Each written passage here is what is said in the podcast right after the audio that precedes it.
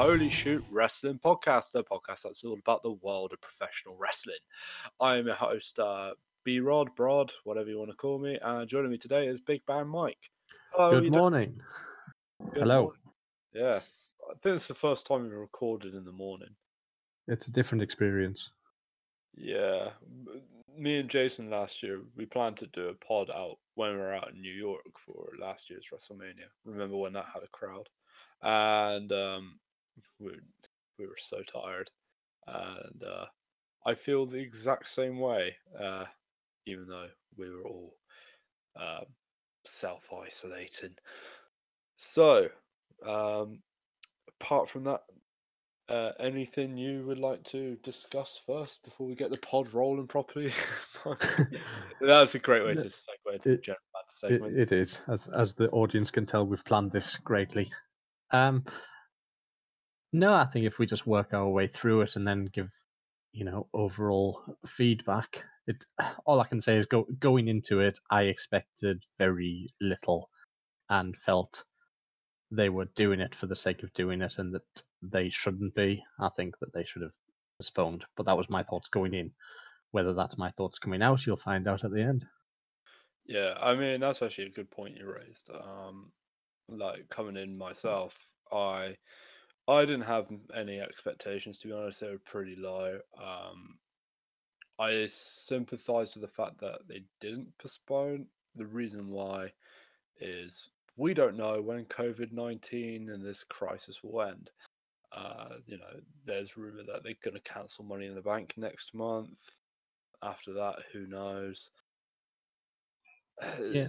But before you know it, it's probably SummerSlam uh, before there's any sense of normality resuming. I, um, I get that, and I know it's so unpredictable what's happening, but what they're missing is that for 30, 40 years, that there's been this argument that the wrestlers should get an extended amount of time off, and Vince has always fought against that that it has to go on all year, and now they've actually got the chance, unfortunate as it is, to stop everything, rest them, get them fully fit. Um, again, I'm glad, you know, I know why they did it. It's for the feel good moment, but I don't know if they needed to do WrestleMania last night. I think they could have done something anyway and had WrestleMania later. But again, that was me coming into it. Yeah, um, I think. Well, I think with the restrictions in Florida right now, I think we'll be lucky to see anything else in terms of the world of wrestling after a Monday Night Raw, uh, at least from WWE side. So I think this will this might actually be the last of it for a while. Yeah. But yeah, shall we get on to the first match of the uh, Yes. The record breaking WrestleMania of zero fans. Uh, Drew Gulak versus Cesaro kicked off on the kickoff show. Any thoughts about this match? That's a kind of match that on paper looks like they could steal the show on the pre show. Mm-hmm. Um, both have, you know, the ability to put on a fantastic match. They, I think they've got good chemistry. They work well. They're similar size. You know, they, they can do some strength moves, but they can also do great mat work. Um, I think you know I expected them to put on, you know, the the, the best match that hasn't had an audience so far. Um, and I think they, they, you know, they were on their way to doing that until the end. Yeah, very weird finish. The aeroplane spin, and then Cesaro gets a cover on yeah. Drew. I mean, the aeroplane um, spin was great. I really like that. I like mm. the fact mm. they let go of him and you know yeah. hands on the hips. It was a really good middle match move that would have I would have remembered. But for it then to be the finish, like I think that kind of halts Drew's momentum a bit. Yeah, I totally agree. I think this was just it was a match for the sake of a match. Uh, I I feel really annoyed in the fact that this is a one hour long pre show where 55 minutes of it was, Pete Rosenberg and Corey Graves, and five minutes of it was a match. I okay, yeah. exaggerating slightly on the times, but it was very limited match. I give this like two stars just because of the guys in the ring. Um, they should have been allowed to steal the show right from the very off and just set a positive mood. Yeah, like you say, there's no time restriction at all. That you know didn't mm. need all of that stuff in the first time. Give give them 15 to 20 minutes and let them put on something that makes us think off the bat, wow, this might actually be a good night. But after the pre-show match, it was kind of going with what I expected that it wasn't going to be a good show. Yeah. So, speaking of things that lasted 15 minutes, the introductions. Oh wow. Um who the hell like what what was that intro video? I I think mean, it it would have been great for WrestleMania in a stadium. Uh, but bloody hell, what was that awfulness? I think it's a mixture of people going stir crazy because they're in isolation and taking it out with their computers. Um, I didn't find it that bad. I found it that they're trying some trying different things while they've got the chance. I think they know that they're not going to get massively criticized no matter what they do. So let's let's mix it up a bit and let's have some fun. Yeah, I, I get that. It's just I don't think it was any good. Um, I thought it was cheesy and appalling. Um, you know, oh, right before this, Stephanie McMahon did a one minute introduction for this year's WrestleMania, Yeah. um, explaining the circumstances, still refusing to use the word coronavirus or COVID 19. Is that one of those banned words that Vince has? I think it might at this point. It's it's just just tell the fans, you know, just like Yeah. we know it's bad. Like Cody did an excellent speech on AEW, and this is not to trigger like WWE fans or you know say AEW is better than WWE, but that is one thing that they definitely did right was address it properly. And Yeah. Stephanie's spiel at the very beginning, there might be some substance to it, but it just felt very disingenuous and very corporate. Um, It did, and I, yeah, I, I think that there should be a, a speech that I would have liked to see Vince do it. Um, Yeah.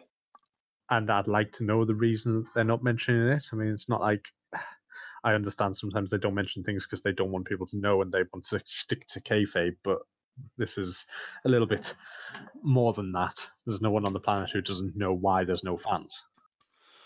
um, well, Trump might, but anyway, um, that's a terrible joke. Uh, so yeah, I mean, I kind of get why they don't want to mention it every five minutes in WWE programming. I, I get it. Like they're trying to view themselves as some form of escape, and I appreciate that. It's just it's WWE playing down, playing play uh, dumbing down for the audience. That's what it is, and it's just insulting. I just wish they addressed it. Yeah, just this once. They don't have to mention it throughout the show, but just this one time where it's obviously a, a different part of the show. You know, Yeah, I, absolutely. I think wrong person and wrong words. Yeah, uh, I I mean, I th- mm, I, I think Stephanie's a good spokesperson for the company, so I'll kind of let that slide. But yeah, uh, it's just just say the words. We're not going to be like, oh my god, she used the c word. Anyway, uh, speaking on things that lasted 15 minutes as well, uh, first match of the night, the Women's Tag Team Championships, they opened the show. Uh, I don't think it should have opened, but I'll get into that a little bit later.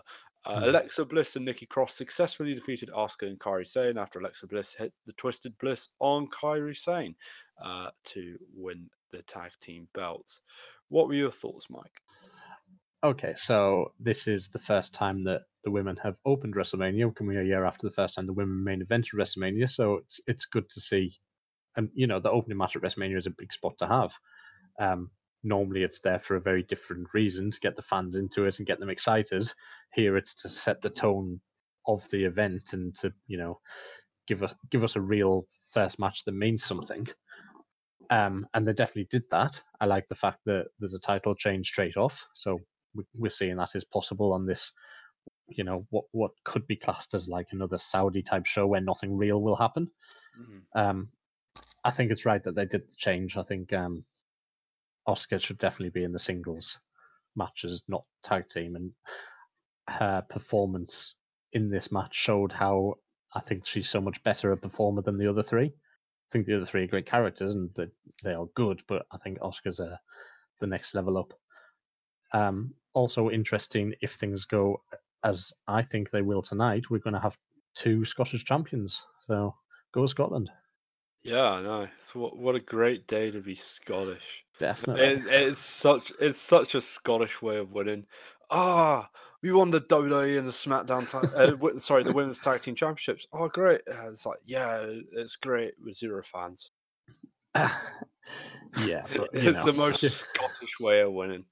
Uh, it's just like with thunderous lack of applause. Uh, yeah. Um, no, I I actually really enjoyed this match. I enjoyed this match more than I thought um, I would, and I I agree with your sentiments. Asuka is a step above, and I think this is the right decision in terms of booking. Not just because Nikki Cross wished me happy birthday last year uh, uh, at Mania Access, so um, definitely not biased. Uh, but joking aside, I think that I think that was the right booking. I think it's clear that they need to make Asuka a single star again she's definitely been the best thing about WWE under lockdown. I think she's been the most entertaining. I think WWE, to their credit, recognize that. I mean, Vince has just put her on Raw and SmackDown yeah. every opportunity because I get, the. I get the sense she's told to just go out and say something. They Yeah, probably don't even know what she's saying. Yeah. I, I don't. I think Vince probably just finds it hilarious. But you know Yeah. what? Like, just fucking run with it. Uh, like, like if Vince if Vince finds you hilarious, so be it. You know, you're getting a higher spot. hi- If you're getting a higher spot on the card, I mean, take advantage of that. Uh, and I think she will. I think Definitely. Kairi possibly going back to Japan. That's been a rumor going around uh, since the beginning of the year. Uh, I think it would be wise to um, shift the If- tag belts onto. If that's true, I hope they do a split and get some Asuka Kairi Sane matches out of it because I think they could be great. Yeah, yeah, I agree. I mean, uh, the only thing I will say is where does that leave the women's tag division? They if they split up the Kabuki Warriors, if they split they've split up Fire and Desire, or well, we don't know how the storyline will play, play out tonight, but I think it's time that the um, women's tags went on to NXT and even NXT UK quite a bit and did what they initially said they were going to do. Yeah, but they split up. They split up the one tag, the one good tag team that they had in NXT, which was um, Dakota Kai and Tegan Nox. It's just very frustrating to see. Yeah. Uh, I mean, I wasn't one for the women's tag team titles to come onto the scene just for this reason alone. It's not because the women don't deserve more championships in WWE. I think they do. Uh, I think there is an there is a need for it um, because you can't have 10, 12 women on each roster Yeah. or more fighting for just one championship. I think one's got to come before the other. So you can't have, you know, loads of female tag teams and then introduce the belts. You need to have a, a reason for them to form tag teams in the first place. Otherwise, why would they bother? But. I, I think the the women's division in every promotion is in need of a secondary title, like the Intercontinental. Yeah, I, I actually agree with that. In ter- well, maybe not so much NXT UK, but uh, Maybe NXT combined Yeah. NXT UK. Yeah, I think NXT could definitely like it's Yeah. got the, it's got the most awesome women's division in the world right now. Um, the most aw- oh, what a weird phrase. I've just finished a cup of coffee or in towards the end of the review. it will. Anyway, drone but, uh, podcasts are the best. I'm not drunk. I'm just very tired. Uh, I wish I was. Uh, it would make this more entertaining. Anyway, uh, shall we move on to Elias versus King Corbin? Yeah, but before you do, you you little skipped um, Rob Gronkowski's, you know, as the host of WrestleMania. What what did you think of that? It happened. I, d- I Yeah. wasn't. I, I wasn't offended by it. Yeah, but what was the point? I mean, I think uh, that you're a big NFL fan. I mean, I'm I'm not. The only reason I know of him is from the Andre the Giant Battle Royal appearance. So, how big a name is he? Uh, he graced the cover of Madden a few years ago, uh, so that gives you an indication. He's very well known in North America. He's a three-time Super Bowl winner. Uh, he's very instrumental to all three Super Bowl wins. He was Tom Brady's like biggest target um, in the New England Patriots, who are uh, So, sports so him hosting is quite a big deal. I would say so, but I Okay. like I'm not sure how much of a big crossover between NFL fans and wrestling fans there are these Yeah. days. I I think there to have was. it to have a guest host who's apparently such a big deal to have it at this event. You know, th- there's no fans and anything. Did you need a host? Could you not I have thi- saved I for when think there it could be doesn't- fans? Uh, yeah, I think it also doesn't help that Gronkowski's retired. So Right. he retired last season. Yeah. Um, and I think that's enough for people to forget about you at times. If it was Tom Brady, then it would be big. It would be a huge deal, um, or a starting quarterback. But this guy's no longer playing in the NFL. Um, I don't know. Like, I think there's a difference between American audiences and international audiences, and this is very much something for American audiences. Okay. So yeah, it happened, but it didn't achieve anything and didn't make anything awful. Yeah, I mean, in, in terms of celebrity appearances, it's not Kim Kardashian, so I'll take that as a win. Um, that actually happened. I can't It believe did. that. Twenty-four. Great WrestleMania. Yeah. Um, so um, yeah. Oh, also star rating for the Alexa Bliss Nikki Cross Kabuki Warriors match. I give that two and a half stars. I thought it was really solid. Yeah, I think they do three quarter stars. So two and three quarter stars. I, I, I liked it, and I think it gets the extra quarter for me because they do a title change in the first match. I just like that. I think that's Yeah. a good show setting match. Yeah, I think it was a solid, very solid match. Can't can't really complain. Uh, speaking of two star matches, Elias versus King Corbin. um, I did joke. Me, me and Mike, we were on a Discord chat uh, last night during Mania, and I, I think I said this will be the most two star match you'll ever see. yep. Um, uh, do, would you agree after watching that match, Mike? I don't think a match has ever benefited so much from not having a crowd. Um, it was what can I say? It wasn't bad. It it was Hmm. just blah. It happened and it finished with a roll up. A roll up at WrestleMania just should not happen. And as soon as that did happen, it makes me think that I was right that this isn't going to be a real show. Suddenly, the the, the good that the first match did is erased because it's obviously a, a feud continuing match instead of a feud ending match. So first and foremost, one of the greatest Mania matches of all time, and you're you, you're a smart you're a smarter wrestling man than I am, Mike. You know, Are you going to say WrestleMania 10 was a Steamboat- roll up? Ste- Steamboat Savage roll up. I mean, I'm just I'm just saying. Um, you know, Brit, Bret Yeah. Hart, British Bulldog, a WrestleMania match in all but name, roll up. Uh, i- i- some of the greatest matches of all time have ended in roll up, but um, this was not one of them. no. No, I, I think it started off well. Like Elias taking no shit, gets a, just gets the guitar and whacks Corbin with it. The match itself, in all honesty, you're right. It wasn't bad. It was just there. Um, I there's nothing wrong with it per se. It was just safe. It was a very mid card Friday night SmackDown match that you couldn't go wrong with. Yeah. But WrestleMania, no, this is this is just filler. No. If that match had happened at the originally planned WrestleMania with 80,000, I think that could have been dud. I think I it think- would have been the toilet break match. Yeah. So I think not having fans will actually increase it from dud zero stars up, up to the one and a half, two star range. Um, just because of the beginning. I do like that. Uh, Elias looked a bit more intense and Yeah, I think it would have helped if they maintained that same level of intensity. Like Elias, you nearly got killed. yeah. Be violent. I think that's yeah. that was lacking. Uh, mean, for me, for me, it was two stars. I just because it was solid, but nothing more. Yeah, I mean, remember the storyline. Elias almost gets killed by Corbin. You think he would want to hurt him and punish him, not sneak a win with a roll up and then leg it out the ring. It's it, it was the wrong way round. I could imagine if Corbin had won with the roll up like that, it would Mm, make more sense. But yeah, Elias should want to hurt him. He should want the match to continue and keep going. Yeah, I also think Corbin should have went over. Uh, I, think, so he- too. Yeah, like he's whether you like it or not, close to main event heel as you're getting these days outside of the Fiend on SmackDown. Um, he needs a win, and he I think he needed a win clean as well. Yeah. I think this is just uh, this this doesn't this doesn't work for either man.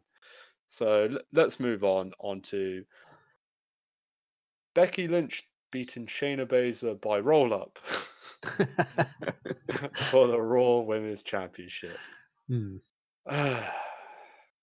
I'll let you go first, Mike, because you know um, I, I reckon you'll have a more interesting opinion than I will.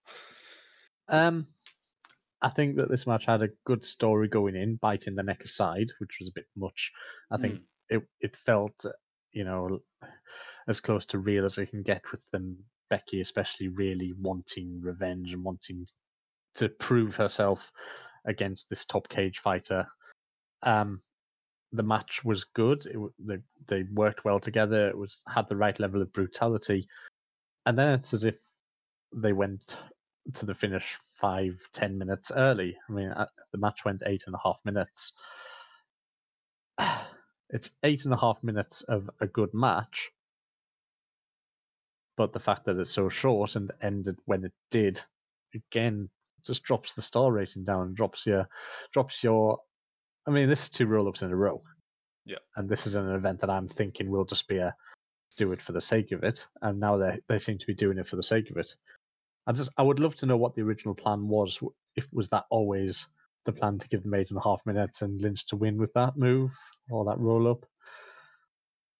I don't know. I mean, speaking of timings, Seth, uh, Elias versus King Corbin got more time, and Sami Zayn versus Daniel Bryan got more time. Yeah, and this the was one of the heavily built matches. Uh, yeah, I mean, I completely agree. It just felt like it just cut straight to the end. This match needed five more minutes at least because it was starting to build up well. the The match itself very hard hitting, lots of good counters.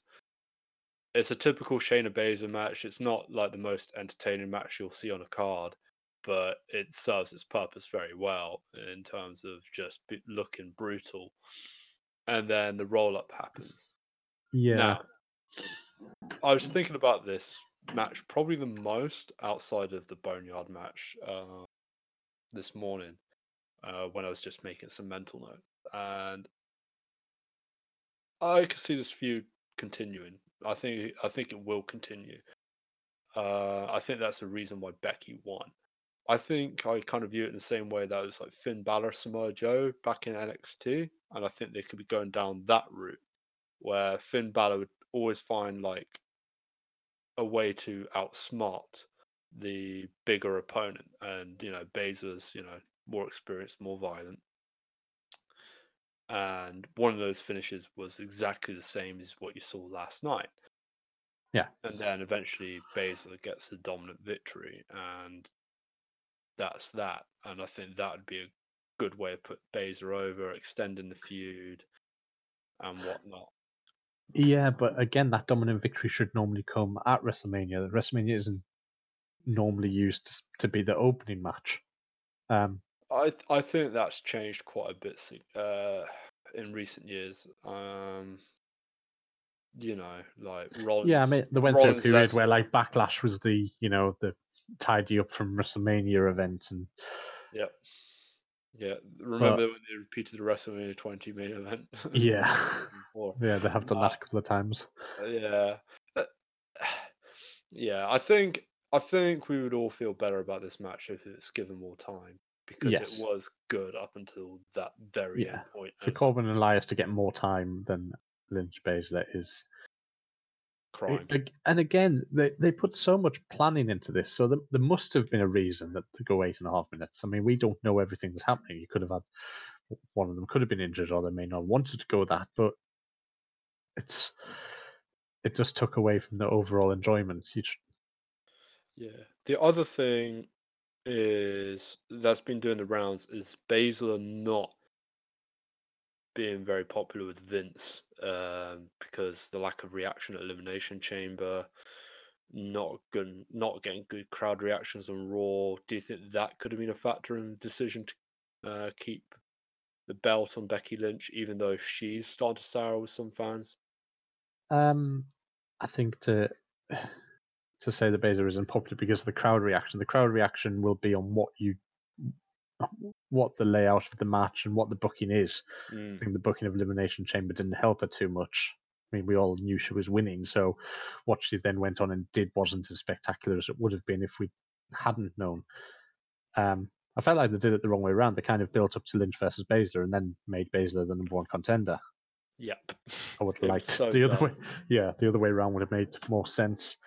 Um, and I think what's forgotten these days is Baszler's a heel. She's not meant to be liked, and she actually plays the heel well. She doesn't try and be the the cool, get the cheese from the crowd type heel, like some do. She she'll and she doesn't cheat too much either. She just she's a heel because she's nasty and vicious and violent, Yeah, I, which I makes her a face in some people's eyes. I think she does cheat a tiny bit. Like just thinking from previous takeovers, like she's had quite a bit of interference in the past from Shafir and Duke. Uh, obviously they're not there. yeah, I mean I completely agree with you in the terms of the elimination chamber booking.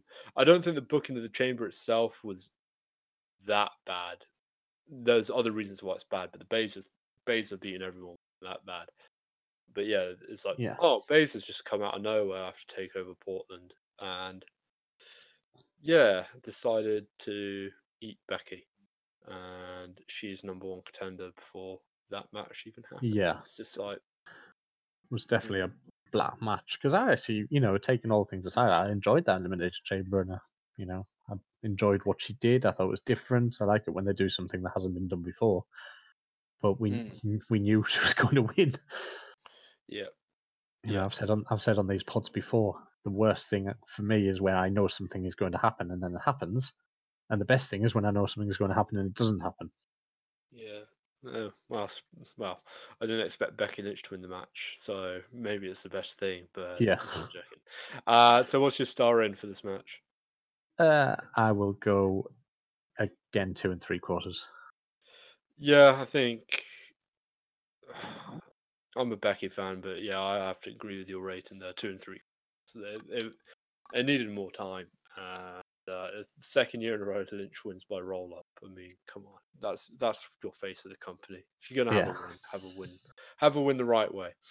Anyway, let's move on to this match. Um, which a lot of people, which some people enjoyed, some people didn't. Uh, it's Sami Zayn successfully retained the Intercontinental Championship uh, against Daniel Bryan with what Michael Cole called a Helluva kick, even though it was just basically a big boot. Um, your thoughts?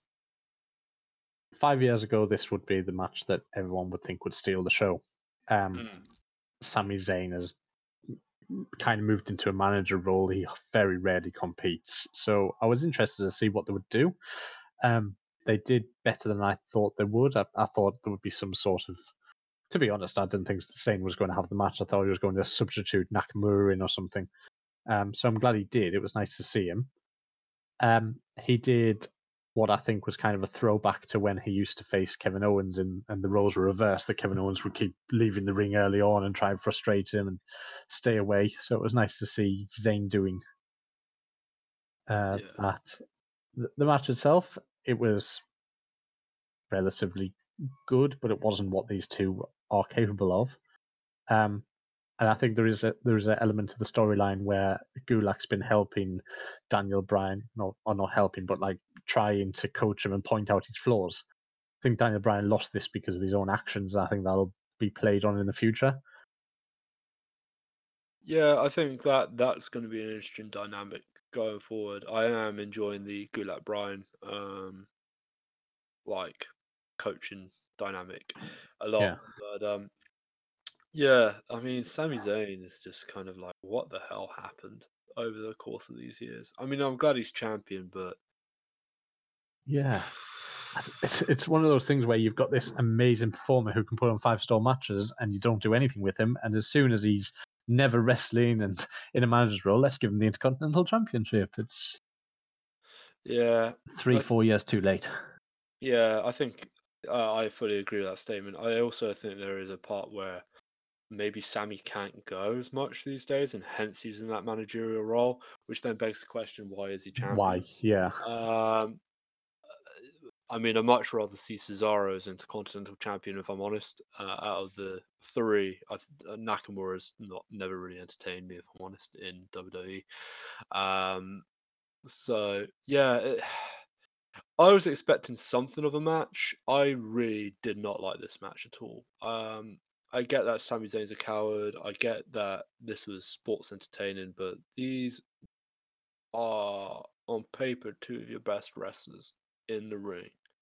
And while Sami might not be able to take as many bumps, he's definitely capable of doing something beyond that, which no, I hated this match, if I'm honest. Yeah. Hated I mean, it, hated Daniel it, Bryan's one of those who can drag a good match out of anyone, and then you put Sami Zayn, who can't go as much in there, but is still Sami Zayn.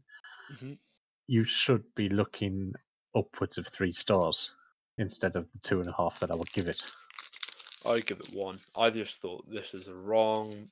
This is a wrong match at the wrong time. One star. Yeah, no, I hated it. Like I thought, I thought it was just pointless. Like this is Sami Zayn, this is El Generico, this is Daniel Bryan, this is Bryan Danielson, two of the guys that set the trend of wrestling that you get today in Ring of Honor. Uh, they deserve this mid card title match. Don't get me wrong, but not the actual booking. I, I get it in terms of storyline and in terms of sports entertainment and the angle that they're going for, but I just did not want to see this match. Uh, it's personal bias. Don't care. One star. I I dislike this a lot. Um, yeah, I was I was looking forward to this in the hope that they would actually have a match, but no, no, I don't think we'll ever see the old Sami Zayn again. Um, so No, unfortunately. yeah, I mean, I, I I think one star is harsh. I get that you hate it because I feel like you're giving it one star because of who they are and what they could have achieved. But if you take if you switch them out for two random wrestlers, would you still be giving it one star if they did exactly the same? for a WrestleMania match, yeah. Mhm. Um, if it was Nakamura, yeah. If it was Cesaro, I mean, I think the definitely I think the actual wrestling, I think the finish was a lot better than Corbin versus Elias. I think Corbin versus uh, Elias was a better match. At least the it internet just exploded. I, I, I mean, at least it was a match. Like this was an angle. This was just a beatdown angle with um, a, a roll up finish that wasn't even a roll up finish. You know, it's just like oh, one big boot and that was it. It was a Helluva kick. It wasn't a Helluva kick. A Helluva kick is when you know he's at the when the opponent's at the turnbuckle and there's like some momentum behind that kick. Uh, yeah, this is pants. I, I don't care what anybody says.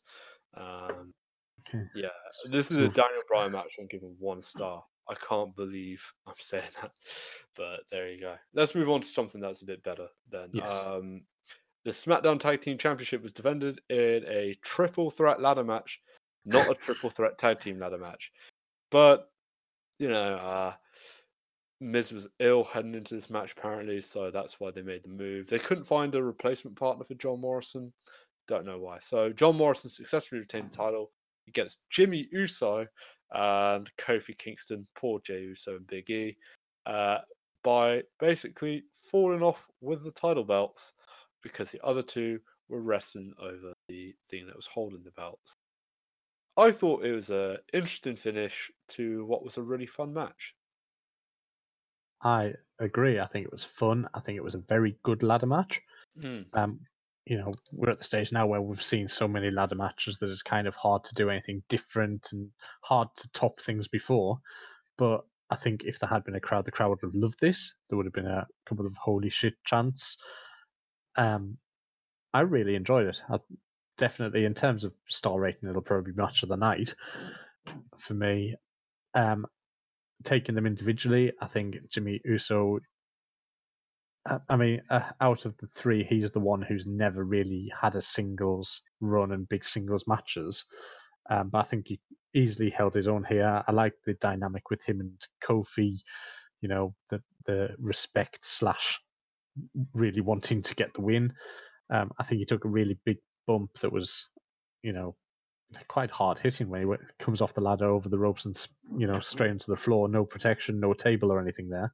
They mm. often use a table in that spot to make it look visually more impressive, but actually, you know, hurts less. He took that really well. Kingston's just Kofi Kingston, who the the things he can do, climbing up the inside of ladders and diving through them and stuff, is unique. And John Morrison here showed what he can do. Walking the top rope and doing that Spanish fly is a, it's a WrestleMania moment. They they were trying to do the best match that they could, which I think some of the other matches definitely didn't have. They were kind of just plodding along doing what they had to. These guys tried to entertain the fans, even though the fans weren't there. Yeah, I think I think uh, all three men did a terrific job. Uh, just a little note on the Jimmy Uso bump when he's pushed off the ladder by Kofi. I noticed how you didn't see the landing. Don't uh, spoil it for me.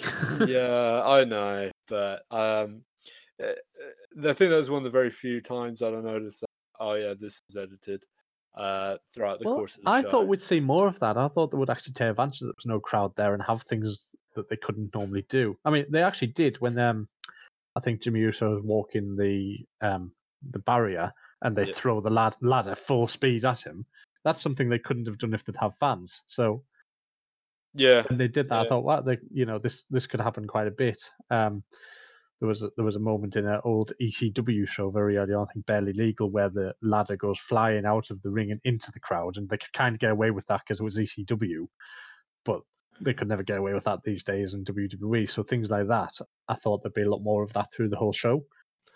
Yeah, I th- I think I think it would have benefited from taking advantage of the empty arena setting a bit more. I yeah. think the only other thing that irked me about this match, and this is just another slight negative, is they they have a ladder bridge and they do nothing with the ladder bridge.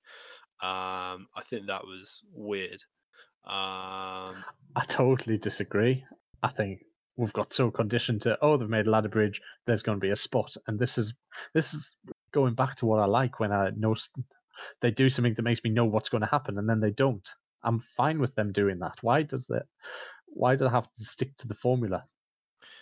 True, true, but I want to see someone go through a ladder. So uh, yeah, fuck your smart opinion, Mike. and that's the other problem with ladder matches. As soon as someone goes kind of takes away from how tough these ladders are. Still, little things like that. I'm I'm glad they didn't do that. But no, I thought I, this was up there in ladder matches. Um, yeah, yeah. Sorry.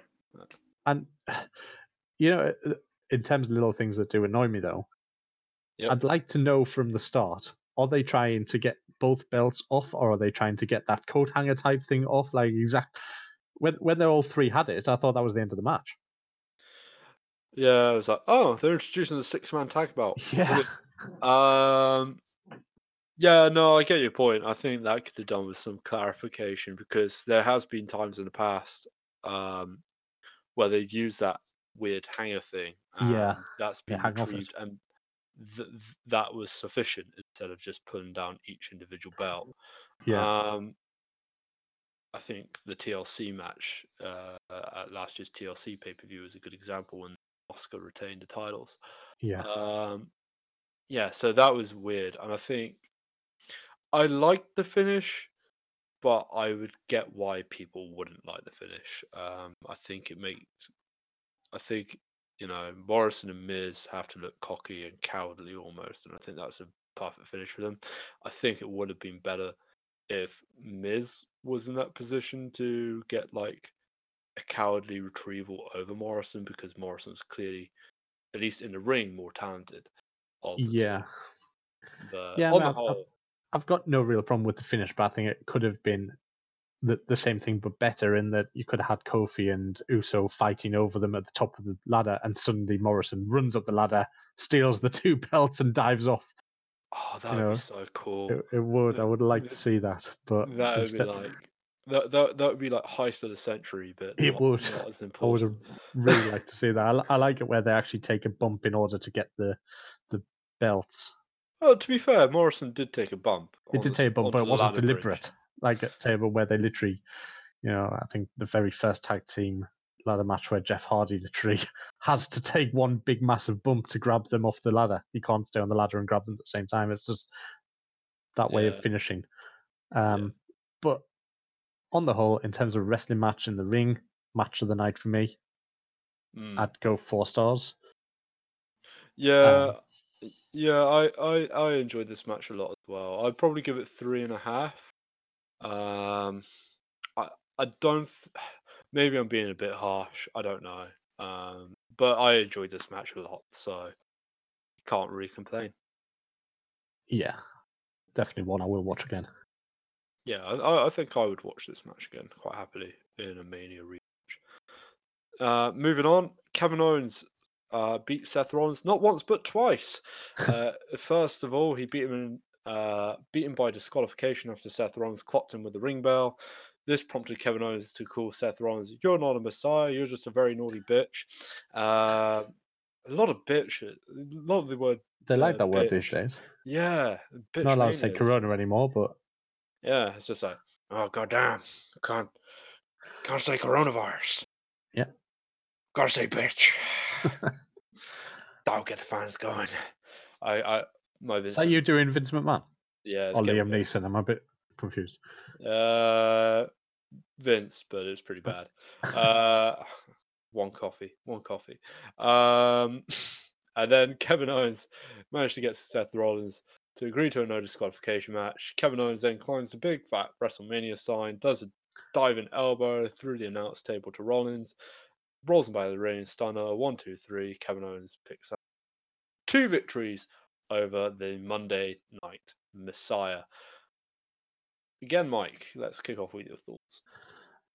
So yeah, t- pretty much two different sections here. The first was plodding along, typ typical for the night, really. Um, DQ finish. Had it ended there, would have solidified my thoughts that this is not a real show in their eyes, and it's just a glorified house show. Um, if it had ended there, it would have been probably one and three quarter stars to me. Mm. Um, as soon as it restarts, it's like a different match. Like now they really get going. There's a different intensity to it. Um, it was a bit back and forth. At one point, I really thought Seth was going to win. Um, and then we do the bump, and you know it's a spectacular dive. It's very high. It's it's what Kevin Owens does best. Big moments like that. Um, it did make me think. I wonder how much the show was actually edited because I didn't see pretty much any botches on the entire show. Nothing seemed too out of place, except this one move. Probably the one move they couldn't redo. I mean, he, he smashes through that table, but does he make any connection with Seth at all?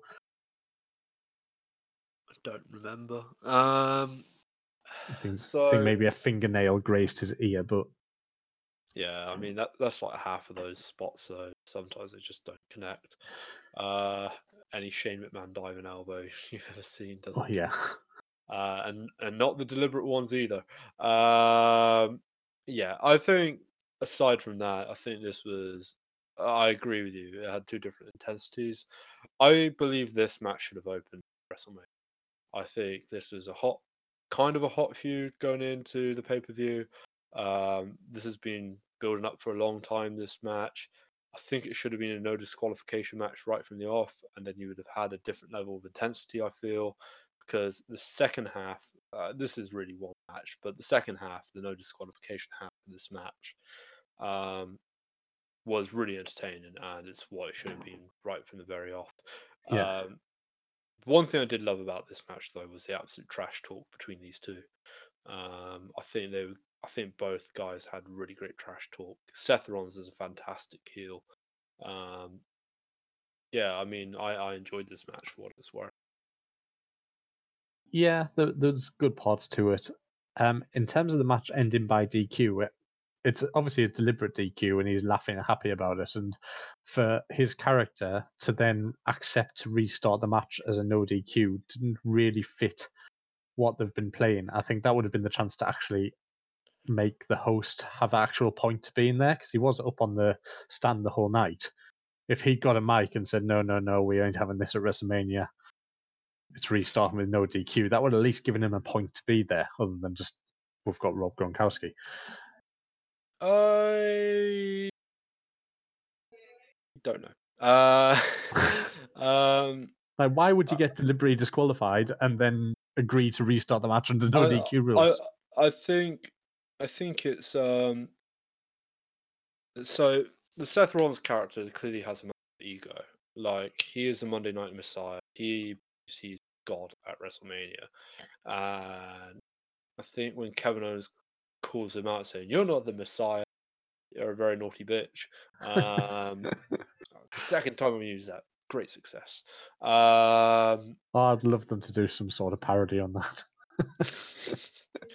Oh, they got Hollywood next year. Please keep this character to Hollywood and do a parody of that. Oh my god! Just all the trailers again. That would be Yep. amazing. I Oh, did enjoy them. That was the best part of WrestleMania 21. Yeah. Trailers. A great build to that pay per view. Yeah. Um, but anyway, enough about WrestleMania 21. But I think it's the fact that he's calling out um, that Rollins is not a messiah. He's not being a god at this point, and it's just I think it's supposed to trigger Rollins' ego. yeah. I I would be the first to admit that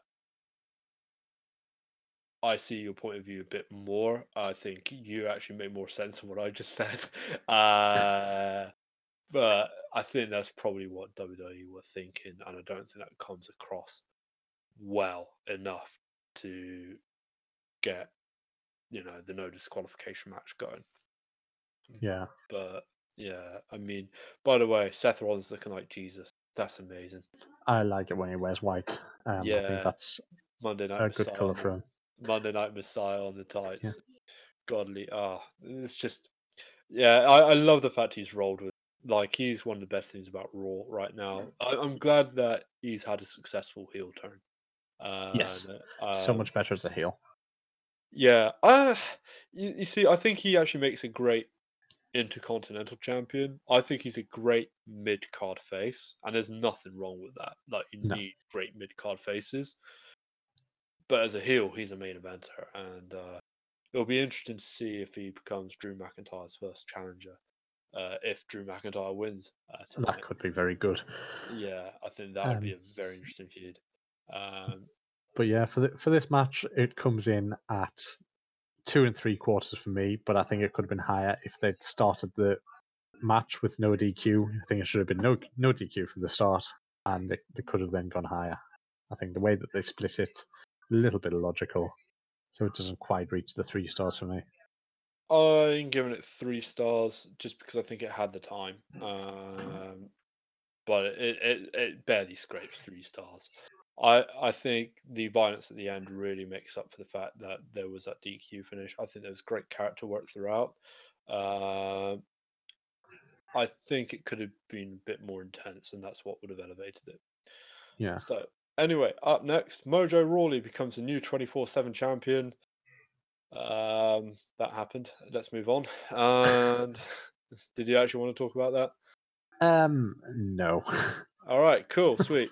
Uh, and then after that, Braun Strowman defeats Goldberg in 2 minutes and 44 seconds to become the new Universal Champion. Of course, Braun Strowman replaced Roman Reigns heading to this match because of uh, a thing that cannot be mentioned. yes, Uh, unfortunate circumstances in the Yeah, the Voldemort, uh, the new Voldemort of professional wrestling, join, joining Chris Benoit is Yeah. coronavirus. Um, I I really hate myself for that joke. Um, yeah, th- this happened. It was spear, spear, spear, spear, power slam, power slam, power slam, power slam. Match over with, and Braun Strowman is more powerful than the Fiend by wrestling logic, which means Sami Zayn is more powerful than the Fiend by wrestling logic. wrestling logic. A scary thing to use sometimes. Yeah, it's a never-ending cycle of misery. Anyway, what were your thoughts on this match? so this is it, it was interesting watching this and interesting listening to you all talking because we all knew it was going to be very quick. You know, I think Mm. the the predictions range from like 12 seconds up to That a couple of minutes, that- like it was. But you know what? Considering it was a last minute stand in and nobody expected Gold- Goldberg Strowman, and you know, everyone was predicting through the match Goldberg's just going to hit him with a spear and then pin him in 12 seconds, or Strowman's immediately going to hit him with the power slam and pin him, and then you know Goldberg hits the three spears, and it was predicted that it was over, and then it wasn't over. Throughout those two minutes forty seconds, it was backwards and forwards, and you didn't exactly know who was going to win, and I like that. It was it was two minutes forty seconds, but there wasn't a wasted second in there. There was move after move after move. Um, so in terms of the actual match being what it was, I think it's one of Goldberg's better matches in the last couple of years. take, take that for what you want. It reminded me of the Goldberg Brock Lesnar match from WrestleMania. It was just they start, there's no stopping for a very short time, and then it's over. That once it's over, though, you've got Strowman as the Universal Champion. You know, now standing alongside Sami Zayn as a couple of years too late. But Yeah. one of my favorite feuds over the last five, six years was Strowman Reigns. I thought they had great chemistry, and when they had Strowman his absolute "I'm not finished with you" angry giant, and Reigns just not giving up and not being scared, I think they were some great matches. So if they go back to doing those over the summer, I'm uh, super happy. Yeah, yeah, I, th- I think uh, you make a valid point. Um, I think Goldberg Lesnar was miles better because it was more violent and more intense. This was just spam finisher move after spam finisher move. And before you say anything, I realized WrestleMania 33 was pretty similar, but there was a more violent intensity to this match. This was like, Well, you had let- intensity, but you had four months of build, four hours. Yeah. Well, the, there was no build. Uh, there was exactly. no, exp- there was no explanation. Like, Yeah. that was the one moment where they say, "Look, Roman's life is more important than wrestling." Um, but by the by, you know that's the thing in itself, and I'm not going to go into it because people have their opinions, and I don't think they're very fair opinions on the matter. But um, Well, I think it's obvious they'd only put the title on Goldberg for him to lose it to Reigns. So now that that Mm. wasn't happening, they need to take the title off Goldberg. They Need Yeah. to give it to somebody, but who do they give it to? I thought that was pretty obvious. I mean, I'm surprised a lot of people predicted Goldberg. It's like, yeah, but No. Goldberg's only contracted to WrestleMania, so Yeah. like it's clearly going to be Strowman. Um, yeah, I think I think Strowman actually interestingly makes a better Universal Champion than Reigns because you then set up two or three potential main event feuds. You have Baron Corbin, um, who I, I get is not everyone's cup of tea, but he's a great heel, and I think everyone would love to see Strowman squash him. Uh. You have Roman Reigns for the for the exact reasons you pointed out. Great feud in the summer of 2017. Uh, was it 2017 or 2016? I can't remember. It was 2017. Uh, great feud in the summer of 2017. You know, flipping ambulances, not giving shits. You know, Yeah. su- super overdude. Um, should have been Universal Champion two years ago. I agree.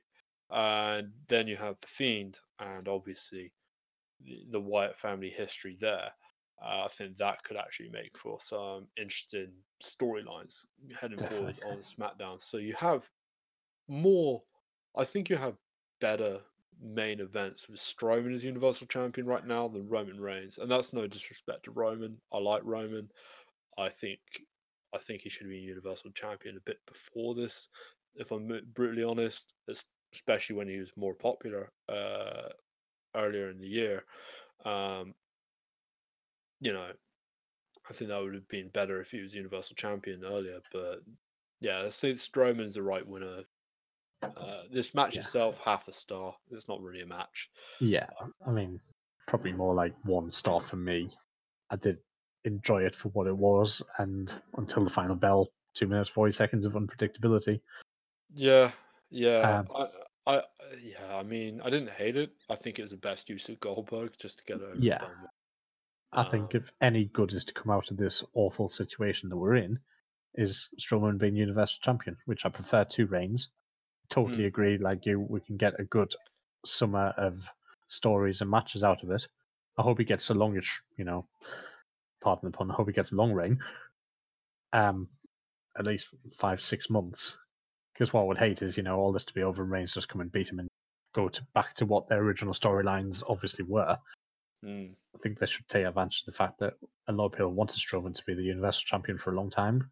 Maybe a bit late, but let's let him run with it now. Let him see what he can do. Yeah, I feel like Braun Strowman should be like the new, like instead of the new Big Show, which I think is how they've been building him, like the new Undertaker, but like American badass version. Yeah. he is a badass. He is a proper like fuck off American dude, you know. Uh, you know, he likes his guns and he likes his meat. Like, I think they need to switch him heel as quick as they can as well. So much better as a Uh, heel. mm, It's hard to feel, you know, It, de- it depends. It depends because if it's a fiend, the fiend must be a heel by nature of its character. But you, there's ways that you, you can do it where you allow the fiend to be cheered and Strowman to be heel.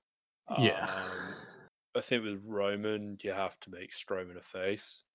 Uh, and I think it has to be a versus face feud because obviously he'll never turn Roman, so there's no point discussing it. And I think with say King Corbin, who's probably the other guy that's in contention, Mhm. um, Corbin must be heel.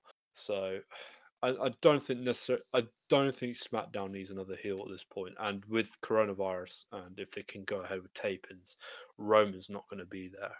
Um, I'm pretty sure earlier on this pod you said that Corbin is the closest thing they've got to a main event heel. mm, uh, outside of the Fiend, Right. I, I don't see the Fiend as a heel. I don't. I don't think he has heel slash face. I think his character is what his No, he's character heel. is. no, he's a heel. John Cena face. Daniel Bryan was a face. The Miz was a face. Uh, Seth Rollins was a face. Finn Balor was a face. Whether you get cheered or not is something completely different. Um, Hmm. it's a, I think people confuse being cheered and booed with actual character motivation, and the Fiend is pure evil. Um, that's what makes the Fiend a heel. It's not like crowd reaction. Crowd reaction has been irrelevant for years, and what makes people a face or a heel.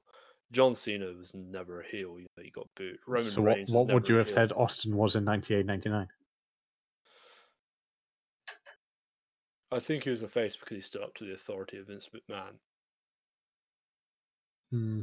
even though he had badass character traits and dickish character traits, he was ultimately against the machine, and that's what the Attitude Era was partly about being against the machine of Vince McMahon and the corporation and the Ministry of Darkness.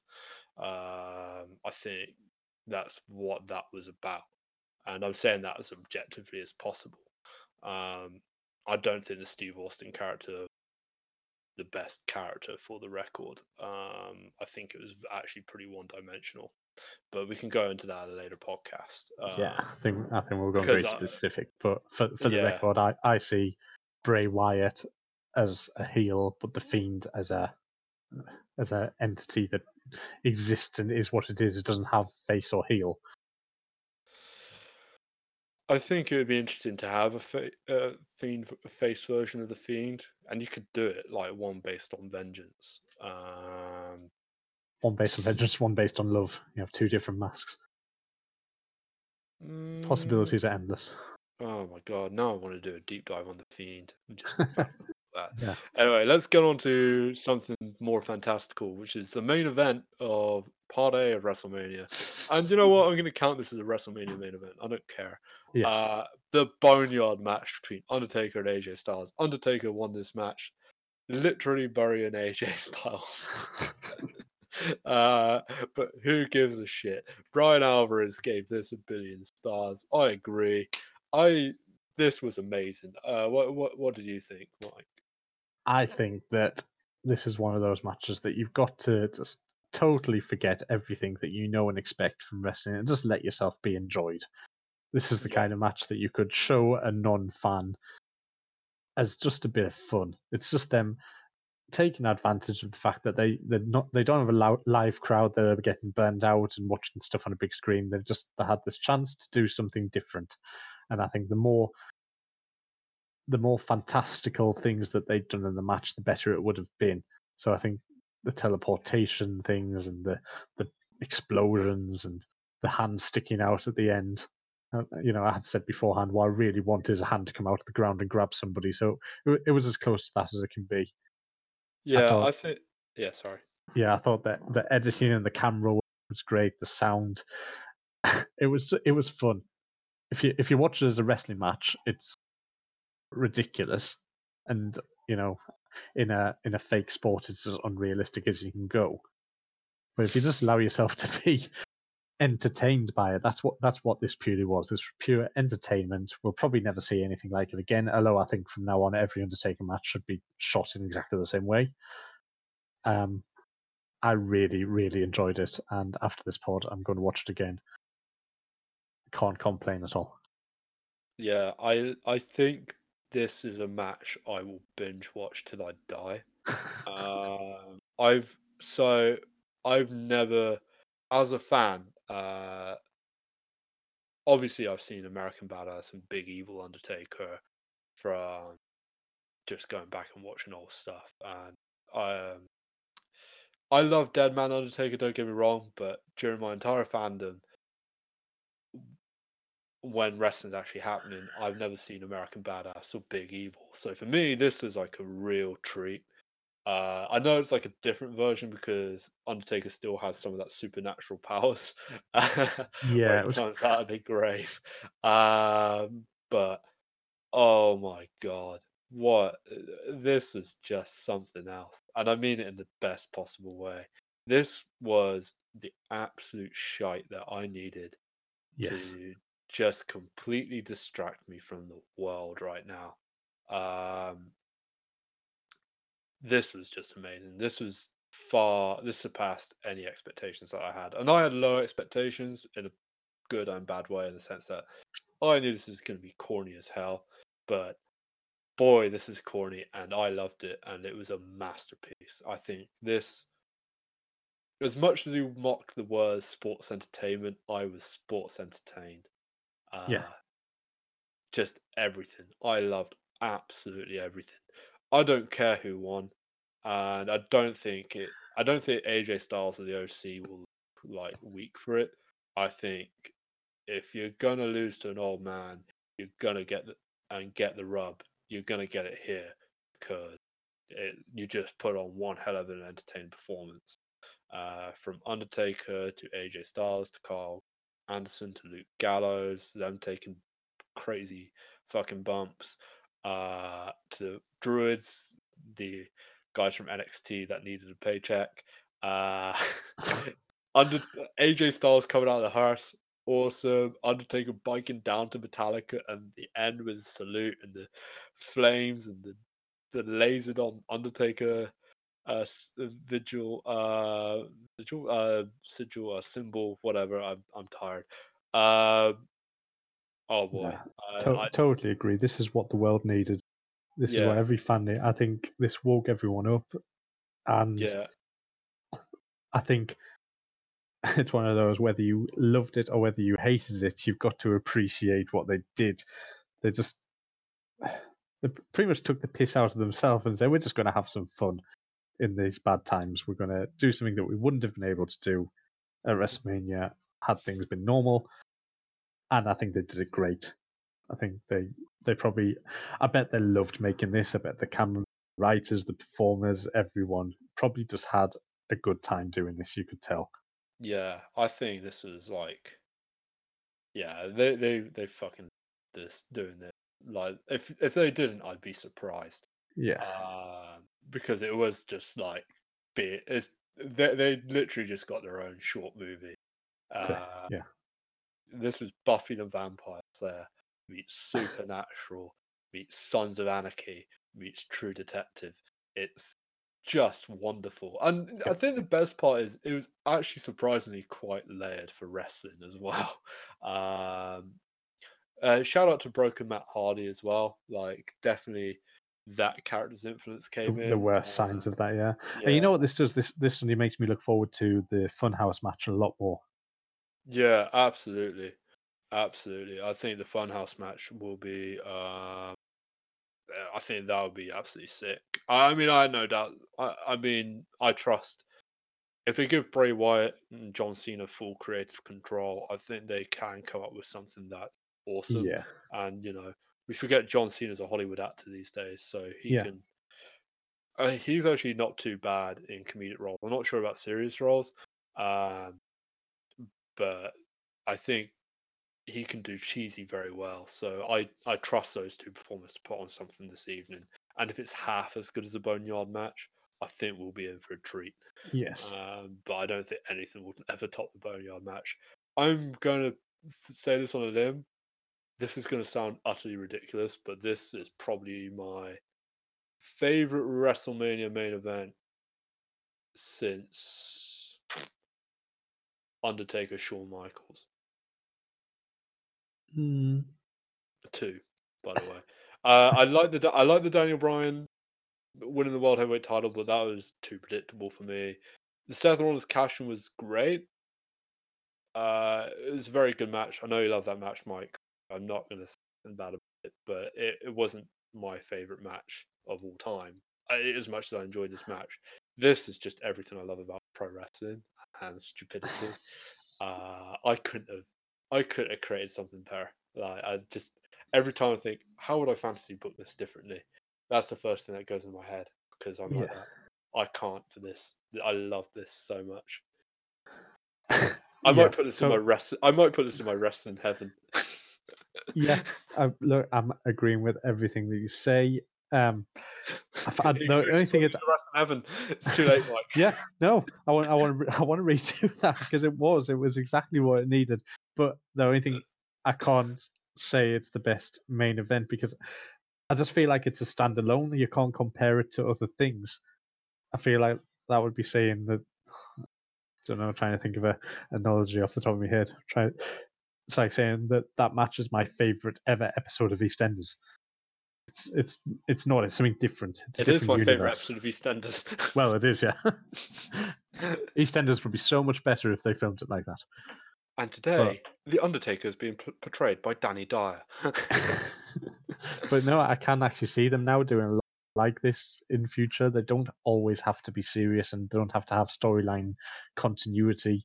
They've done it before with the um with the old Bray Wyatt matches Mm. and but I think this was done so much better because in the old ones they still tried to keep them to character and tried to have a semblance of reality, whereas this they just they went with it. They yeah. They had a few drinks and said, right, let's have some fun. Oh, I think they did. Oh, I think they did. Yeah. Um, yeah, I think one last note. I I would love to know who was responsible for producing this match. Um, just because I want to give him a shout on Twitter to say thank you. To be honest, um, I, I reckon it might be Jeremy Borash because you know he did the final, he did the deletion stuff on Impact. I think there's probably Uh, quite a few people involved. Um, I think Chris DeJoseph's also part of it because he used to be Lucha Underground and he's now a Yeah. WWE producer. so is Bruce. Pritchard around at the minute? Yeah, I uh, saw he- I saw his claim- humor in there. he'll claim credit for everything. Yeah, Yeah, I, we're not going to have an argument about Bruce Pritchard, right? Uh, uh, but uh, you know, he could have done. I, I- yeah, I would love to know who's responsible because I think, uh, yeah, I just want to say thank you, quite literally, uh, on Twitter. Just tag him, go. Thanks, that was awesome. Um, but yeah, no, fantastic stuff. Uh, star rating, if you will. Can you give this a star rating? yeah, I think you can. I think you're allowed to. Um, So it, it's a match. It says match on it. yeah, I'll go. Uh, how do you even rate something like this? You know you want to give it the full five. Give it the full five. Come on, join me, Mike. I'm giving it a full five right now. Yeah, I will say that Taker and AJ Styles had a five star match. Yeah, five stars. this is all best and worst five star if- match if- in if- wrestling history. And if it had been in the Tokyo Dome, yeah, I actually made that joke on Reddit. I think I was just like, it deserves all the stars minus one because it's in uh, it's Yeah. not, it wasn't a Tokyo Dome. Uh, but yeah, no, this was thoroughly entertaining. So, overall thoughts on uh, day one of WrestleMania 36, Mike? Well, like I said, I would say what my thoughts coming out compared to my thoughts going in were. Um, the first half pretty much lived up to exactly what I expected, and I was slightly disappointed with the way they were ending matches. Um, I think they then went on to make me feel like I was watching something a bit special. I think the ladder match was amazing, especially given the setting. I liked the fact that they changed the Universal title, and then the Boneyard match has just made this a WrestleMania I won't forget. Yeah, yeah, I I fully agree. I give. I, I think it. I think up until the ladder match, it was lacking. I think the ladder match is pretty good. I think Kevin Owens, and Seth Rollins was good. Um, I did think the women's tag team title match was also good. Uh, but there was a huge gap where it's like, oh, okay, oh, okay, um, mm, really didn't Yeah. like that. And then Braun Strowman winning the Universal title, huge plus. The match itself wasn't, but you know, I'm so pleased with Strowman. And uh, yeah, the Boneyard match uh, really elevated this uh, this half of the show. So Yeah. I'm going to give it a grade of just because of the Boneyard match, and this is going to be generous, I'm going to give this a B grade. Um, yeah, a very split show. You've got something fantastic and something awful, and everything in between. Um, I'll, yeah, I'll I'll go with B. Yeah, fair enough. I think it happened. So, um, Mike and I will return uh, tomorrow uh, to discuss our thoughts of day two of WrestleMania 36, featuring Brock Lesnar versus Drew McIntyre, the Firefly Funhouse match between Bray Wyatt and John Cena, and the NXT Women's Championship match between Rhea Ripley and Charlotte Flair. Uh, thank you, Mike, for joining me today, and thank you, listener, for well listening. Uh, follow, feel free to follow us on social media uh, on Facebook, on Twitter at Holy Shoot Pod. You can, if, if you enjoyed this pod, then please do subscribe to us. Uh, drop us a five star review where possible, or thumbs up, or whatever your platform uh, has to rate things. And that's the bottom line because this pod said so. Enjoy Mania.